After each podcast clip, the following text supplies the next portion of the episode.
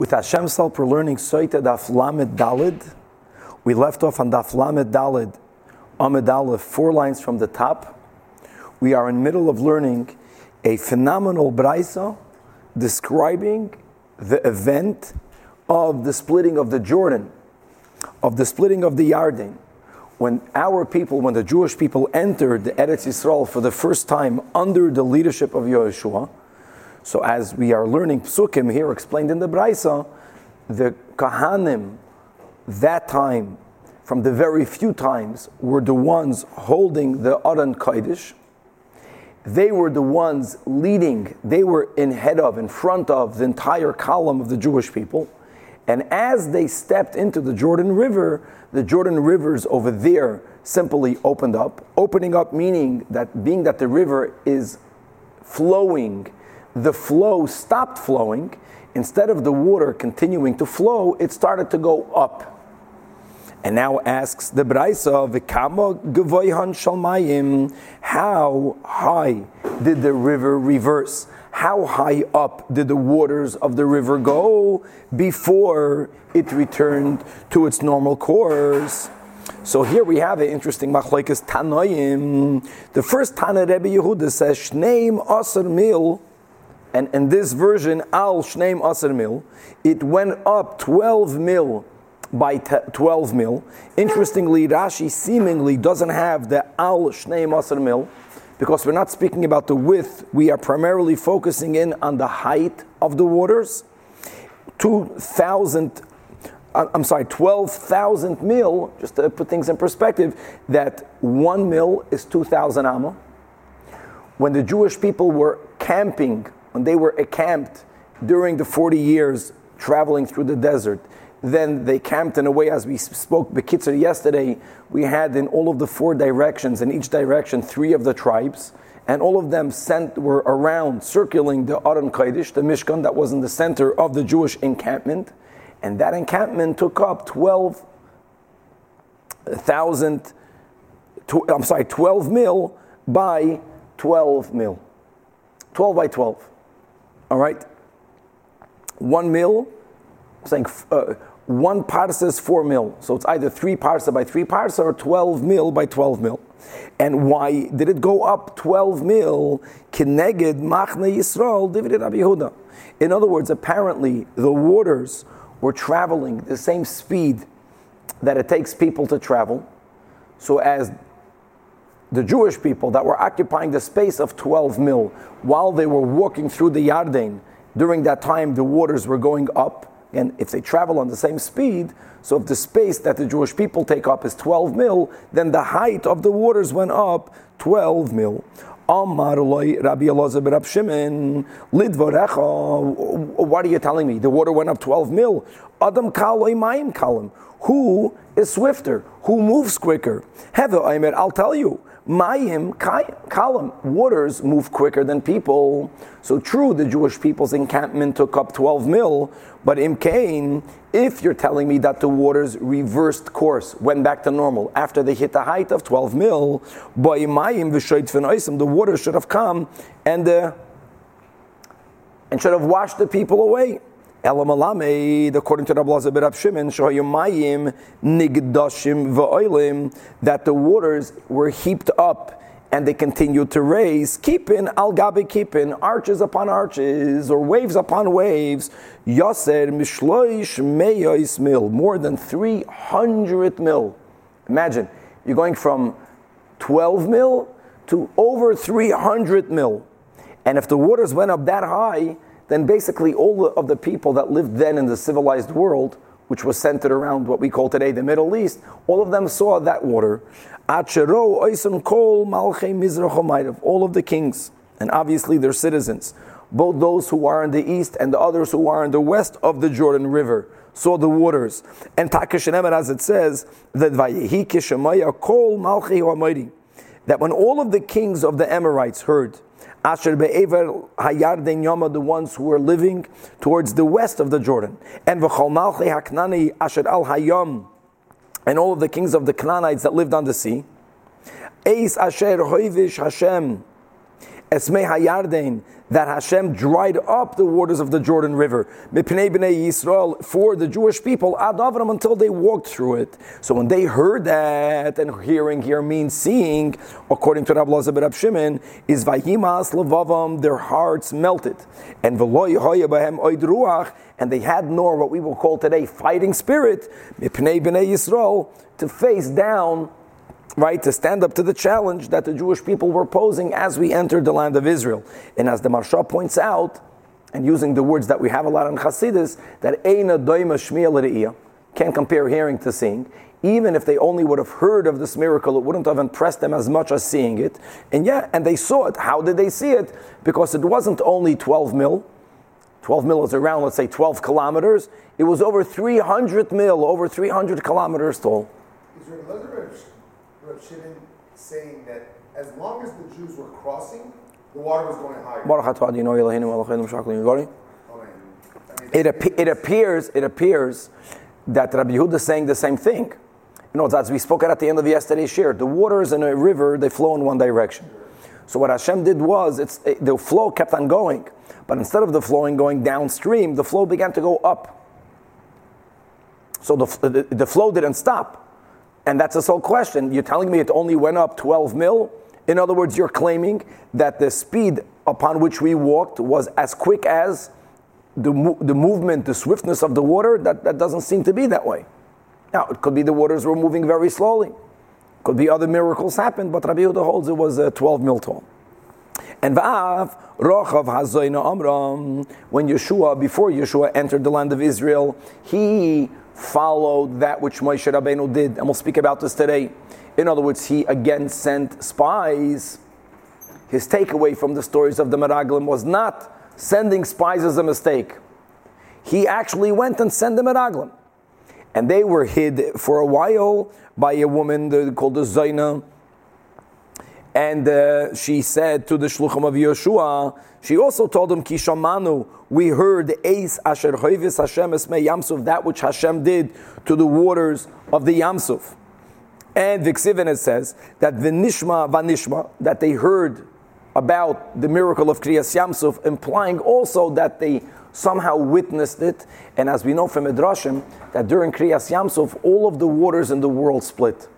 So true by Kriyas Yamsuf, they didn't see the actual waters of the Yamsuf because the waters of the sea, they don't exactly flow.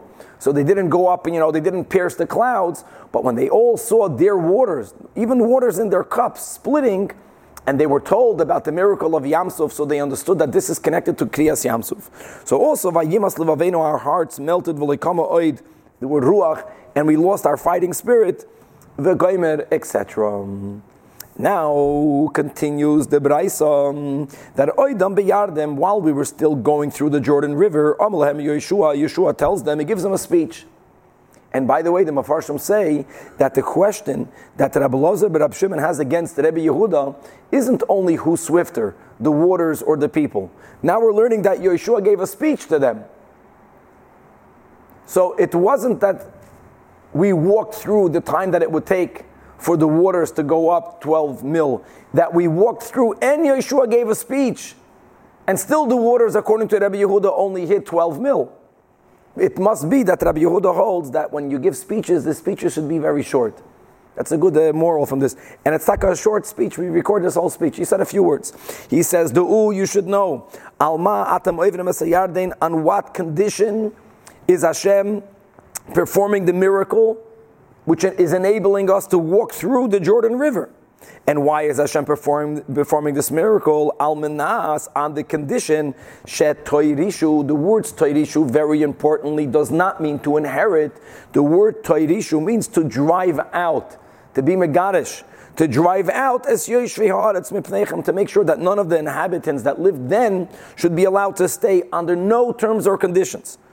Shenemer, as it says, I'm recording a pasuk in Parshas Masay that v'hoirashtem es kol yoishvei haaretz mipneichem. And as Rashi in Chumash points out that it doesn't say v'yorashtem with the yud, which would be the normal word used for inheriting, but it says with the hey v'hoirashtem. Hoirashtem means v'geirashtem, kick them out, drive them out. Im atamoisim kain, if you're going to drive out the inhabitants of the land, mutav, then it's good. Vim lav, and if not, those who will remain will be so challenging for you. It's going to be as if you're going to be drowned. You're going to be drowning in water. The waters of the river of the Jordan will come and drown. And we're quoting his word, oy sichem. Normally, the waters will drown you. Should have been eschem. My oy sichem, that both I and you, in other words, the concept of that we are all responsible for each other, that mistakes that are made by some of the community, they affect not only those who committed those mistakes, but they affect everyone, including your Yeshua. And as they're still walking through the Jordan, Yeshua, Yeshua spoke to them again, and he told them the following: that lochem ish even achas al May each man now he actually singled out one representative from each of the 12 tribes. So this speech, these words were addressed to 12. And he told them that each one of you should lift on your shoulders a stone. And being that he was telling that to 12 representatives, so it's going to be lemispar, it's going to be corresponding to all of the Shiftei Yisrael, the tribes of Israel. Why should they take these stones? So you see from this Braisa that there were actually two sets of 12 stones. The first set of sets of 12 stones, when he told them the first time, each one of you should lift up on your own a stone. Iviksiv, it says, for this to be a sign amongst you. You will see those stones were put down in the place where the Jordan River split, or even more, as we learned, as we learned at the end of yesterday's shir, on top of the Amid that when the Kahanim put their, immersed their feet into the Jordan, the water split right away. So they put those 12 stones exactly there. Oh, that was on the banks of the Jordan River. And those stones are there. And people can see them. So when later in the later generations your children will ask you, why are these 12 large stones sitting on the banks of the Jordan River. So you're going to tell them, Simon Labamin, this is going to be a sign for the children, Sha'avru Aves Es Hayarden, that we went through the Jordan River. Now, this was regarding the first set of 12 stones. And Oidam Beyarden, while they were still in the Jordan River, after they fulfilled this order of Yeshua, Amr Lehem Yeshua, Yeshua told them again, take another set of, st- of 12 stones. And that set is what we learned about already in the Mishnah. That that take, carry for yourselves from, from the Jordan River, mimatzav ragle hakihanim, from where the kahanim are standing, and hochein, and make these stones ready, prepare the shtei avonim, and what should they be prepared for? You should take them with you. And you should put them down where you will sleep that night, which means that we took it with us. And as we learned yesterday, the day that we crossed the, the Jordan River was the day that we got to the Har Grizim and Har Evel, each one according to their opinion whether it was Benes that we got to Shechem during the same day, or there were two other mountains, or as the Yerushalmi spoke out, there were two mounds that we made, and we called one Grizim and the other one Avel to correspond to the large mountains, Har Grizim and Har and there we put the stones, and they were made into an altar, and they were coated with plaster, and we had all of the words of the Torah engraved in it, all the words in all the 70 languages, either according to Rab Sadia Goin, the, the, the Tariag mitzvahs were written in all the 70 languages, obviously also on Lashon Kodesh. According to many other Rishonim, the entire Chamesh Chum Torah were written in all of the 70 languages. And then they took the stones with them and they, they got that same day to Gilgal and they stayed in Gilgal, and those stones were put down in Gilgal. So Yachol b'chol malin umalin. Would you don't think that whenever we continue to journey from there onwards, we can took the stones with us? Talmud Leimer asher telino by halayla that had only stayed with us where we camped that first night, and that is where those stones are. Amar Rebbe Yehuda, or according to the Mesoras Hashas, Amar Rebbe Yoisi, because we know that there is Rabbi Yoisi ben Chalafta. And being that Rabbi Yehuda is saying, Abba Chalafta, the Mesoras Hashas wants to interpret those words literally. My father Chalafta, and Rabbi Eliezer ben Masya, and Rabbi Eliezer ben Masna, and Rabbi Hananya ben Chachinoi. Omdu al oisam avonim, they examined those stones.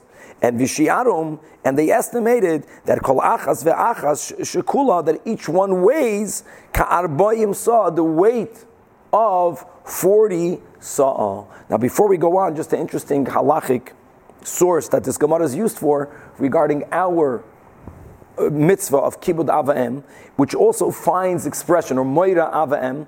We, we, we, we have awe from our parents by not speaking out their names. Question is, if a person's father is a big Rav and they want to quote their father, how would they quote their father? So here they bring from over here that Rabbi Yossi, who was quoting his father, didn't just say chalafta, but when he put the words Abba chalafta, my father chalafta, so father is some sort of honorable title. It is an honorable title, and that allows a child, even a child, not to violate respecting his parents and quoting his father by the name when needed. Okay, so he went ahead and he said, Don't forget, we quoted from the Yeshua that Yeshua told him that you should lift it yourself. Right? Those were his words. Pick it up yourselves. So when they picked it up, those stones weighed around weighed ke'arboim sa'a. Ke'arboim sa'a is around like three cubic ames. Translating this today's and today's weights, it's a few hundred pounds each one of those stones. They were very large stones, and they continued by saying vigimidi. We have a tradition that una a burden, a weight, the madle inish lekaspe that a person will will lift himself on his shoulders. You see, there is carrying something while it's ready on my shoulders, and then there is the koyach of picking something up myself. So a weight that I pick up myself and put on my shoulders is more limited than a weight that someone helps me put on my shoulders. What is the ratio? It's a third. So if I can carry, if I can lift up myself and put on my shoulders the weight of 40 sa'ah, of a few hundred pounds, that means that these leaders of the tribes were such physical gibayim, they were so strong, that if someone would have helped them to put the stones on the shoulders, they had the koyach to carry three times more that weight. 300% more. This was a third of what they are able to do. The Madlin Nishlakasbe is it's a third the tu'une hava from what a person can actually carry when someone helps helps them put something on their shoulders. If that's the case, if these were the great Gibaitim, so by themselves they can carry 40 some, which means if someone would have helped them lift those stones, they had the koyach to carry 120 sa'am whatever that means, let's say it's around a ton, mamish, it's crazy, there was that strong, mikanat machashev, now you'll appreciate, when you'll calculate, lo eshkoil, the, 12, the, the 10 out of the 12 spies that Moshe Rabbeinu sent, came back with them. They brought back to the Jewish people in the desert, they brought one cluster of grape, and they brought one pomegranate and one fig, this is written in the Torah, and we know that eight of the ten carried that one cl- cluster, so let's go figure out how large or how heavy that cluster was. Shenem, as it says in Parsha Shalach, that uhu bamoid b'shnoim, that they carried with one pole, two, two, l'chayret means two people were carrying one pole because you have a pole. So one person was on one side, the other person was on the other side. And on that pole, they put the cluster. That would appear to be the literal meaning. Says this the moment you say that they carried a cluster on a pole, you carry a cluster of grapes on your back, you, one person is carrying it. The moment you have a pole, that automatically implies that you need to have two people, one on each edge of the pole. Is any b'shnayim? Is matamad loimer b'shnayim? Why does the word shnayim have to be written? Other people here understand that the proof is from the words vayisa uhu. They carried it, b'loshen So you have they carrying it. And on top of that, you have the word shnoim, so there's a double problem here. No, it's just right pole. They means two. Again, two. So from here we learn bishnei moitais that there were two sets, two sets of two poles. And Amar Rabbi Yitzchak to clarify that further, turtani It's carrying a load, viturtane viturtane, and there is a load under a load. What does he mean by a load and a load under a load? So I am using here the Vilna Shas, and here in the back of Masechta Soita, Mamash on the last daf, right after the words of the Siyum, uh, you probably have it. You, you can look that Matzasi Kasav Lashon Harosh, push it to have a diagram. For those of you who are using an ArtScroll or the, or the Mesivta, you, you for sure have a diagram in, in the Gemara itself. But he brings three to Rishonim. He brings the Rashi's opinion, Rabbeinu Hananel's opinion, and the Rosh's opinion.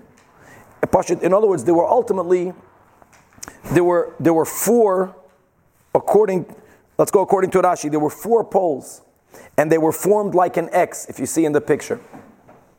And you hear and, and at the end of every edge, one of the one of the spies carried it. So you had eight people. According to everyone, it's eight people.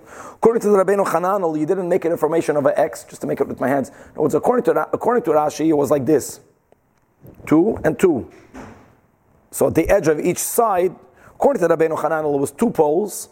But instead of having one person at the edge of the pole, at the end of every pole, they put perpendicular, they put another pole. So on every edge, there was two people. So two, four, six, eight. And according to the Rosh, it was two poles. Normally you would have one person at the end of every pole. But what you did was, on let's say the higher one and the lower one. On the higher pole to the left, they only had one person, but to the to the right, they had three people. And on the other pole, they did it in reverse. Ultimately, having the same amount of people on each side of the cluster of grapes, be that as it may, coming back to our Gemara, that there were eight is different than we have in the back of the Gemara. I saw that. Ha back in the Gemara, at the end of the second line, that Shemaina Nasu Eshkol, there were eight of the Meraglim that carried one cluster, and Echad Nasarimain, one of them carried the pomegranate, the Echad Nasatayin, and one carried the Ta'in of the fig. Amazing. So Cheshbin, how much would that cluster weigh? In other words, every person with help with help can carry 120 sa'ah. So this is times 8, that's 960 sa'ah. It's like 10 ton, one cluster of grapes. Now Yeshua v'kalev, like, it had to be the max weight. Because if you wouldn't have needed all of them, no, no, no, no, no. It had to be the max weight because if seven of them would have been able to carry it, then the other one would have carried another large fruit. And we learned about Petas Ganaisa, the fruits of Israel are, are, are miraculous. Are miraculous. Did we discover them yet now? I don't know. But we have this in other times in Shas as well. if there's very heavy things that I need to carry for a long way, if you're trying to get it a little later so that I can. Yeah, yeah, but if you're trying to impress on people how large the fruits are and you want to bring back more fruit, then you would allocate another uh, free person to carry more fruit. Uh, now, Yeshua and Kalev didn't carry anything. Iba Yisema because they're chashiv. And the Iba Yisema, because they already understood that the purpose for carrying back these large fruits would be to imply, and they actually ex- explicitly, unfortunately, said that we are unable to conquer the land. They sensed that, so they didn't want to participate. I, big question, Moshe Rabbeinu, when he sent them, told them the words, so how can Yeshua and Kalev not obey what Moshe Rabbeinu told them, which is to take the fruits of the land? Many people give a good answer. That epri haaretz means that while you are in Israel, in order for people not to realize that you're spies, people are going to notice you're foreigners, appear like you're business people. Buy produce, sell produce. You know, when a tourist is coming and they have these large bags of the locals, so they fit the role of a tourist. So ulakachtem haaretz wasn't bring back fruit. Make believe that you're there to, you know, to, to, to do bi- fruit business, but to come back, Moshe Rabbeinu, we didn't need the fruit, we had the demand. Continues the Gemara. Before we go back to the spies, now we're, we're back to the machlekes of Rabbi Yehuda and Rabbi ben Shimon, that we had a machlekes whether the waters went up 300, uh, 12 mil or 300 mil. And now, Danny, very good. So you were asking, what does that mean? In other words, was the water traveling as swift as? So there's a machlekes amoyrayim in the machlekes tanoim. Plige barav ami v'Rabbi Yitzchak nafcha. Chad Amar, one of them holds that ledivrei Rebbe Yehuda, turning to the Flamadalad Amid Beis on the top of the Amid, kachan yason avrum. That we traveled across the Jordan in the same formation that we had while we were encamping. And again, as we learned yesterday in the Braisa, that's clear when we encamped, means when we were stationary in the Midbar. So then we weren't stationary in a form in a straight line. We were like in a box. Three in a square. Three Shvatim, three Shvatim, three Shvatim, and three Shvatim. All centered around the Mishkan. All centered around the Aron Kodesh and the Mizbeach. Now, when we traveled, so Rabbi Yehuda will hold, I'm sorry, Rabbi Yehuda will hold that we camped also, we traveled through the Jordan in that formation. And why is that? Because even if, not even if, according to this understanding, Rabbi Yehuda understands that the waters travel, they move with the same speed as people walking. So the waters went up 12 mil Okay, but that must mean that we crossed over while we took up the space of 12 mil. Had we formed a single column, then our formation would have taken up a lot more than 12 mil. Then the waters would have gone up a lot more than 12 mil. Now, Ladivri Rabbalazar ben Shimon, who, who asked on Abi Yehuda, one second, waters travel quicker than people. But you know something, even if he's right, and normally waters travel swifter than people, but how does he go from 12 mil to 300 mil? So let's say waters travel double the speed. So from 12 mil, you have 24 mil. Hey, you have 48 mil. You know, Enel Davar Slave, 300 mil. It must be that there's something else in which Rabbi, Rabbi Loza ben Shimon argues with Rabbi Yehuda, which is that that when they traveled, they traveled in a single line formation. So when you take up people that are encamping in a square, in a box, and you make them go in a single line, they already, widthwise, they take up hardly any space. It's not 12 mil on 12 mil. There are those who held that when we walked, we walked 10 in a row. It's not, you know, 10 in a row is not 12 mil. So that made the line a lot longer. Compounded with the fact that waters are swifter than people, that's how you, he hit the 300 mil. However, v'chadamar, but another one of these Amoraim hold that Bein Lamar, Bein Mar, both Rabbi Yehuda and Abelazar ben Shimon hold. Kachana Yasan Avru, that when they went across the Jordan, they did not go in a single column formation. They, they went in the same formation that they had while they were encamped. Mar Savar Adam Kal. Right? Rabbi Yehuda holds that people are just as swift as the waters. Umar Savar, Mayim Kalim, and At Kach, that it, the ratio is 12 mil against 300 mil. Just to Ulay, uh, interesting, perhaps, as what this argument is all about. You know, life is a journey. But some people, they, they, they, they come to the conclusion that their purpose on life is just a journey. And they go from place to place and they're changing things and it's all about the journey. It's not all about the journey. Our purpose is to bring godliness into the world. There is a goal. And when people hit their goal, you got to camp, you got to stay there. You got to stay focused and do what, you're, what we're meant to do. And being that our ultimate goal as a people is to keep the mitzvahs, and we keep the mitzvahs, dafka, all of them in the land of Israel, so we were entering our goal. So even as we traveled in Eretz Yisrael, we didn't travel in a travel formation. We traveled in the encampment formation to show that this is, this is where we are. This is what we're meant to do. This is where we're staying.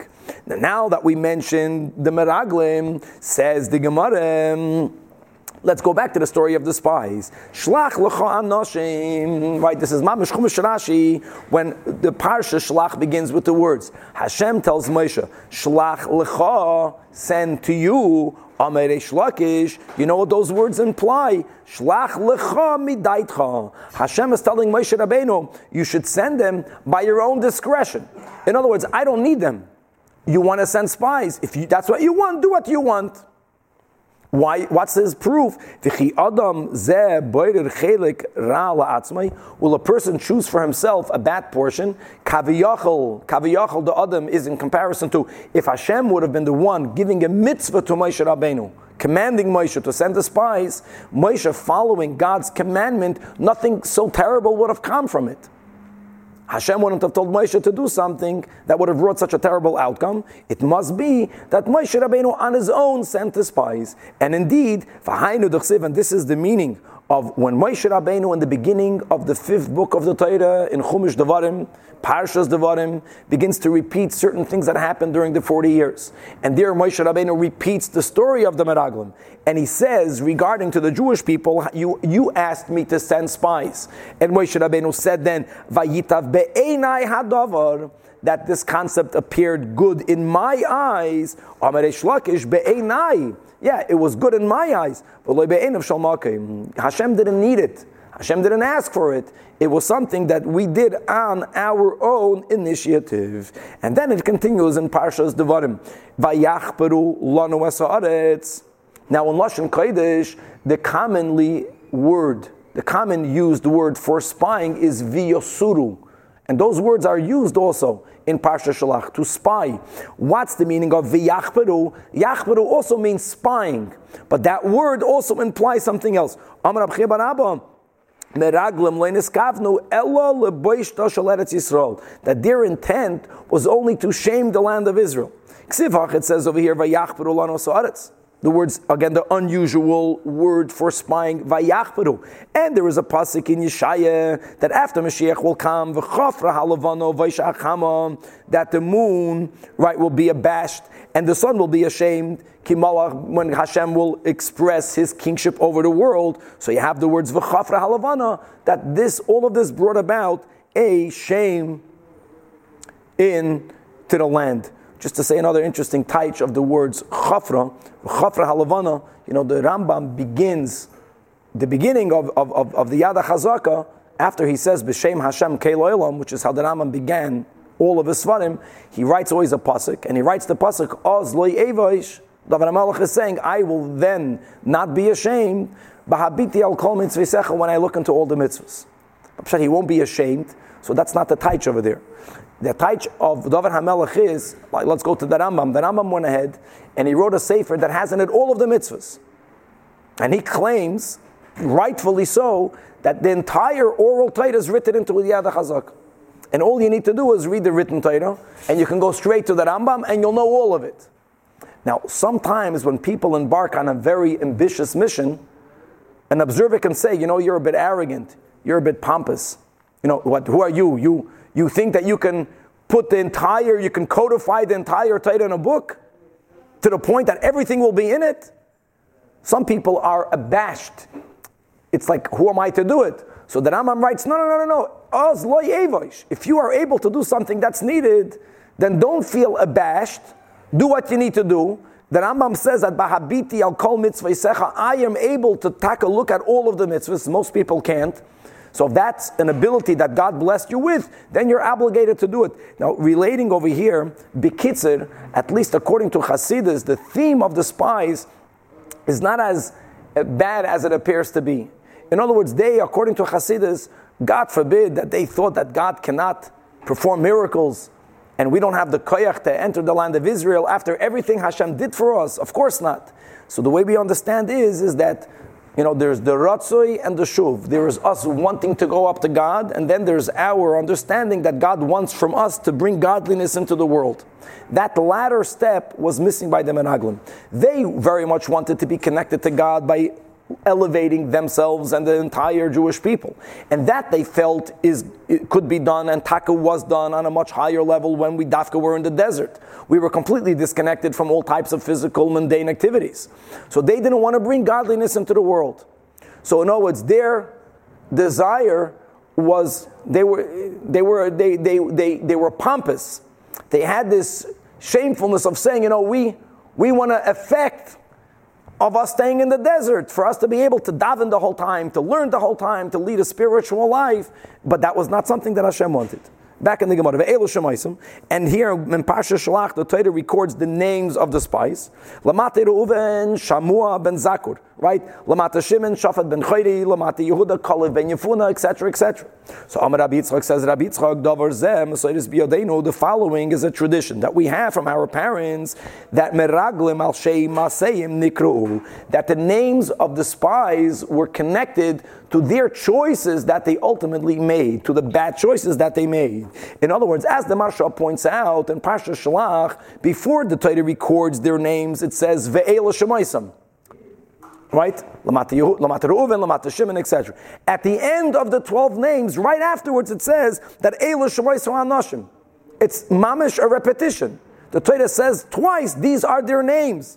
It's to tell you that who they are is expressed through their names. You know, it says that Rabbi Meir Darish Bishma. Rabbi Meir, whenever he heard a name, he, he right away expounded the name and he told you who the person is. I, how did the parents know when they name a baby who the person is going to turn out to be? So the Arizal Taka writes that it's called a Nevuah Katana. The parents might think they know why they gave the baby the name that they gave them after the Zayda, etc. That might be their reasons. But the name that we give our children is exactly who that neshama is. It both expresses where the neshama comes from, and at the same time, and it's connected, it expresses the mission that this neshama has. And when certain neshamas did something very not good in this world, all of that is hinted to in their name. So we had a tradition that explained the meaning of all of their names and their father's names in relation to the story of the spies. However, says that Rabbi Yitzchak also but we lost that tradition. We only have one, Ella Echad. And what is the one? It happens to be the, the leader of the tribe of Asher, and his name is Sesur ben Michael. So what was the mesorah? Sesur means Shesasar Maisav Shalak Baruch that he conceals the actions of God. Michael, the word Michael means Sha'asa Atzmaimach, that he made himself weak. Literally, himself is kaviyachol going on God Almighty. That's why we don't want to speak it out. Once he said that God is weak, God cannot help us conquer the land. Or according to the Chassid. Yeah, yeah. So according to the Chassidish interpretation, is the opposite: is that he concealed the action of God. They wanted not to be living in the world of action; they wanted to be living in a spiritual world. So they wanted to conceal the action of God. And Michal means that he made himself weak. In other words, he felt, the Meraglim felt that if we're going to enter the land of Israel and we're going to be forced to be occupied with all of the mundane activities, if I'm going to be obligated to leave the yeshiva and go work, I'm afraid that my Yiddishkeit is not going to stand strong. That comes from considering oneself weak because we are very strong. We have an Ashama in us. And we have everything that it takes to be a good, observant Jew, even while we are engaged in the world. So it came from some type of low self esteem. Amar Rabbi Yechanan says, Rabbi Yechanan, even though we lost the mesorah, but I on my own will interpret to you other names. Afanu Neymar. Let's say ourselves, let's expound ourselves. So here we're speaking about the leader of the tribe of Naphtali, and his name is Nachbi ben Vafsi. That also means Nachbi means hiding. Shehechbi, the of Shalakadosh Baruch they hid the words of God. Vafsi means that they stepped over Shepisa al midos of Shel Kadosh Baruch. They stepped over God's midas, or gan al pi chasidis. They, you know, there's Chabad of the Sfiras, there's the midos of the Sfiras, then there is the Malchus, the action of the midos. They wanted to live in the world of, of Seichel, of Chabad. They wanted to learn Torah the whole time. They were Takador Deya. So they put themselves above the midos. But that's not the kavana. The kavana, the purpose is to take the godliness that is in the higher parts of Yiddishkeit, in Torah, and in Tefillah, and to bring it down into the Midas, and to bring it down into action. And all of that needs to find expression by keeping the mitzvahs, and all of the mitzvahs, living in the land of Israel. It's interesting that we learned in this Masech itself, I think it was in Daf Yud Aleph or Daf Yud Beis, in the bottom of the Amit, when we spoke about Kalev, that Kalev was the husband of Miriam, and it, the question is that we brought a pasuk in Divrei Hayamim, remember that? And, and there he's called Kalev ben Chetzrain. So the Gemara asked, is Kalev ben Yefun or Kalev ben Chetzrain? So one answer was Kalev ben Chetzrain. Whether it was his father or his stepfather, Yefuna means that he d- turned away from the bad conspiracy of the Meraglim. Another expounding of the names here, Limal Yusa, of Kalev. And then it says, Vayalu Banegev, they ascended in the south. They is in the plural, Vayavoy, and he came at Chevron. Should have said they ascended from the south, and they came to Chevron. So Vayavoy Umi Bayalei Amarava says Rava Melamed Shapirish Kalev Matzas Maraglim that Kalev took himself out of the conspiracy of the spies, he understood that they are coming with a plan that is not what Hashem wants, but he was afraid that he won't be able to stand up against them. So what did he do? And he went, and he prostrated himself. People quite literally prostrate themselves on top of the kavarim al kivrei avos on the, burial sites of our forefathers. And Amar Lohen, and he said to them, Avoisai, my parents, Bakshu Rachmim, ask Hashem for mercy on me. She'en notzel, that I should be saved, ma'atzas meraglim, from the conspiracy of the meraglim. And as we learn in Igeres HaKodesh, Igeres Chavzain from the Alter Rebbe, quoting from the Holy Zohar, just uh, you know the words that uh, there's different levels in the neshama. That there's let's speak the words that he speaks there is nefesh, ruach, and neshama. That the nefesh of the person stays in the kaver, literally, and it stays there until the times of the tchias hamesim, until the resurrection. The neshama goes to Gan Eden. The ruach is what fluctuates between here and there. And therefore, when it says in the Zohar that when a tzaddik passes away, shavik chayim, l'chol chai, that he leaves life for the living. So the Alter Rebbe's Medayik, it should have said, Shavak Chaim dichol chai, that he left the living. So he says, actually, that the, the Zohar is saying that a tzaddik leaves his life for those who are living. And connected to that, there's an inyan to go dafka to kivrei tzaddikim. Their, their, their nefesh is there, and if we live in their spirit, so they give some of their ruach to us. And the ruach of a tzaddik is, as the Alter Rebbe explains, it's, it's emuna, and it's yira, and it's ahava, and that's exactly what Kolav ben Yefuna did. So asks the Gemara, if he understood that he needs help and he went to Chevron, so Yehoshua, why didn't Yehoshua go to Chevron? So here the Gemara says, Kfar bikesh Moshe Achman, because Moshe Rabbeinu already davened for him. He already had the tefillah of a tzaddik. Shenemer, as it says, Vayikra Moshe leHoisheya bin Nun, that Moshe Rabbeinu called Hoisheya ben Nun Yehoshua. He added the Yud. And what does that mean? He said, Ko, Yudke, God's name, Yoishiacha should save you from the conspiracy of the Meraglim. So therefore, he didn't go to Chevron. Apparently, then, as the Gemara will say, like now in Tafshinayin Vav, right before Mashiach, Chevron might appear not to be that safe. So uh, he, if he didn't need to go there, he didn't go there.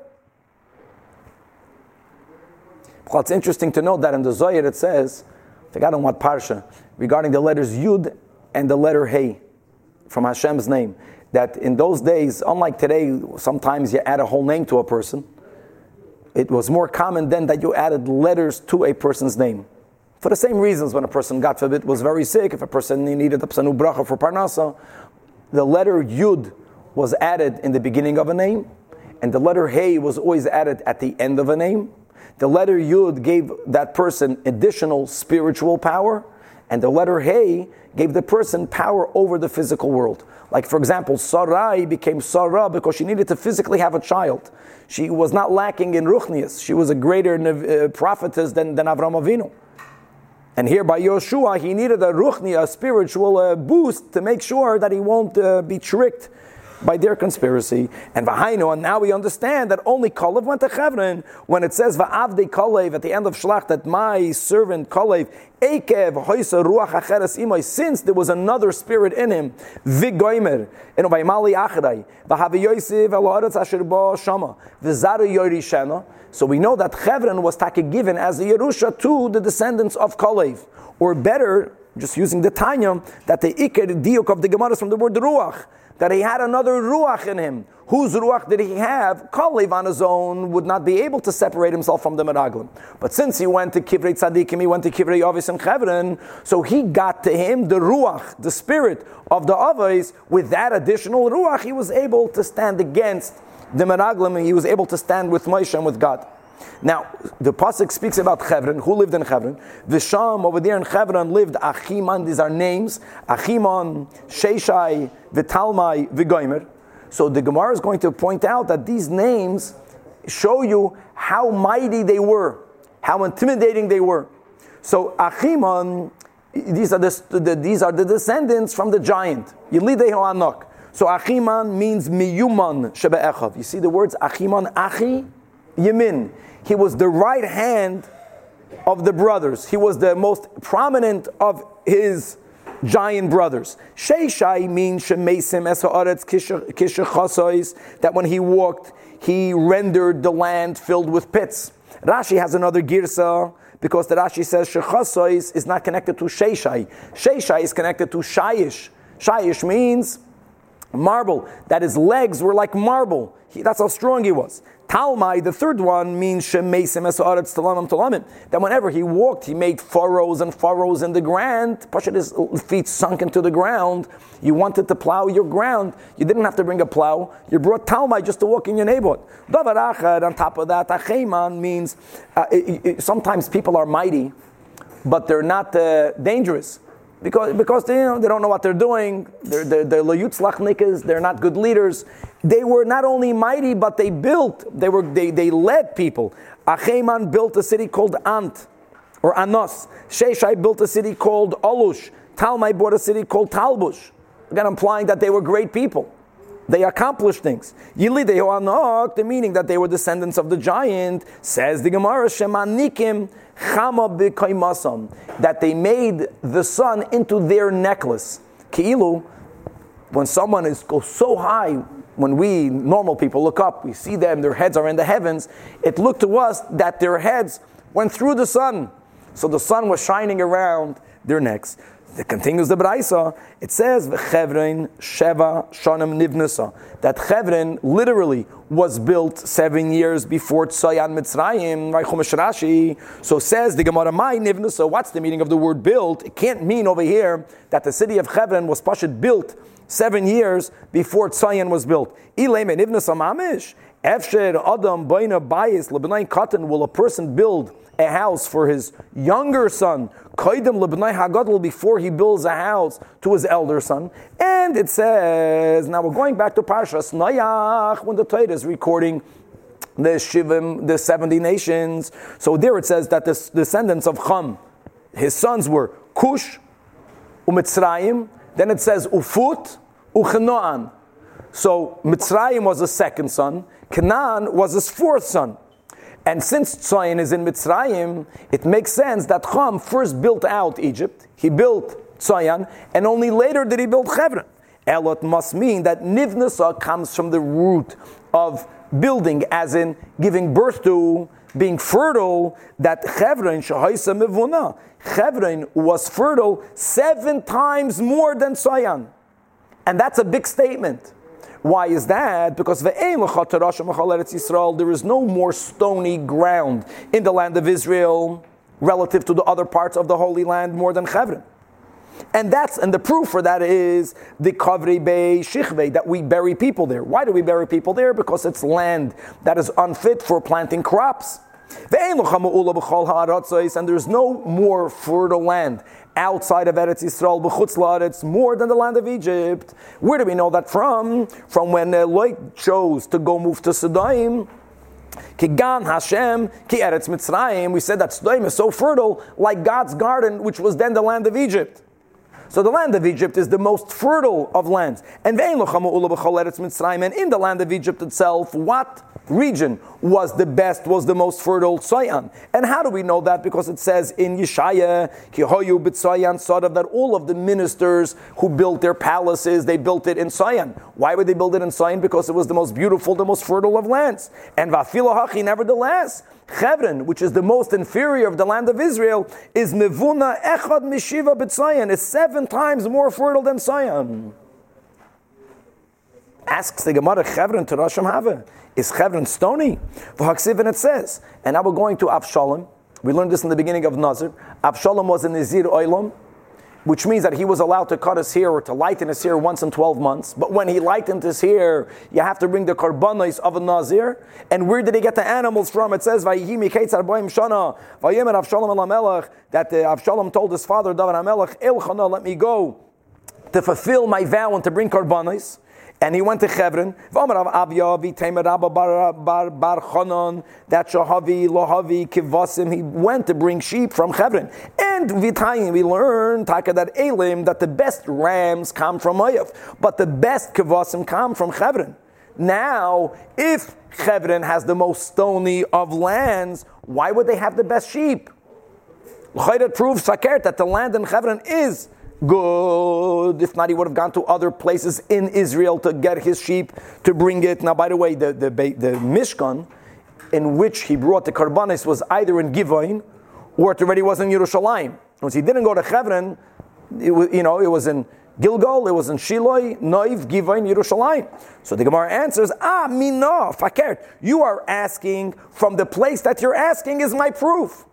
The best sheep comes from Hebron. Why? Because it's the most stony of lands. That either the Kalisha Ara, since the soil is poor, and therefore you don't plant crops there. If you would plant crops there, no animals would go graze there. You don't allow animals to graze in fields where you plant crops, they'll eat up your wheat. So you, you, you, they graze where there's only grass. Why was it grassy? Because the soil was poor, is of the roya, they used it to pasture, and therefore vishamein kin yana, and therefore the flocks that grazed there were fat. Let's hop another few words. Then it says, Vayoshuvu mitura aretz, that they returned from spying the land, turning to the Aflamet, hey, Vayelchu vayovayu. Right? They went and they came. That's mamish extra. They, of course, they went. They went to spy. All you needed to say is that they came back. In the name of Rab Shimon ben Yochai, Makish Halich that they're returning back to Moshe Rabbeinu is compared to their leaving. Ma biya We know that when they made when they returned to Moshe Rabbeinu, they came back with a bad conspiracy. You should know that they already had those seeds when they left. Af halicha everything goes after the beginning. And vayisapru vayemru when they told Moshe Rabbeinu when they said banu, they started to speak about how we came there and the land is amazing. What you're saying was true. However, they gave a bunch of praises and then they said Ephes. However, ki ha'am. And then they went on saying that the people there are so mighty that Kaviyachal, God Almighty, is unable to, to, to push them out. So Amar Rabbi Yechanan says Rabbi Yechanan. Now we have something very interesting. Normally, when the Gemara gives an amonic, it's an amonic of what's about to happen. Here, when in the parentheses we have the word simon emes levade levoyo, this is an amonic of three statements that Rabbi Yechanan said mishum rashbi, but they're not all written over here. The emes is written over here. The levade and the levoya goes to a statement that's going to be in daf mem beis, and the other one to daf mem vav. Anyways, so what, what's the emes? And, it, and uh, it's Rab Shimon, I'm sorry, Mishum Rashbi, Mishum Rab Meir, that call Lashon Hara. Is what we have three times. That call Lashon Hara she'en by Dvar Emes b'tchilasei that any Lashon Hara that doesn't have some truth in it, ein miskayim b'soifer, no one will listen to at the end. And as we have the famous words that sheket ein ro'el that falsehood doesn't have feet to stand on. So the staka began with emes, how good the land is, because that whole kavana was in order for people to accept their lie. If they only would have come back with a bad report, if they would have contradicted everything that Moshe Rabbeinu would have said, no one would have listened to him. And as we say al pidrush, that the letter shin, kuf, sheked, in Ksav Ashuris, in the letters that we used to write the Sefer Torah, none of them have legs. So an Aleph has two legs. A base has a platform, it has what to stand on. How does a shin look in the Sefer Torah? It's a point. How does a kuf look like? It's a point. How does a reish? A reish only has one edge on the bottom. That sheker ain't raglayim. So they added some emes, not because they were good, they wanted to be honest. They were saying the truth for people to accept the lies that he said. Emir Hashem to be continued.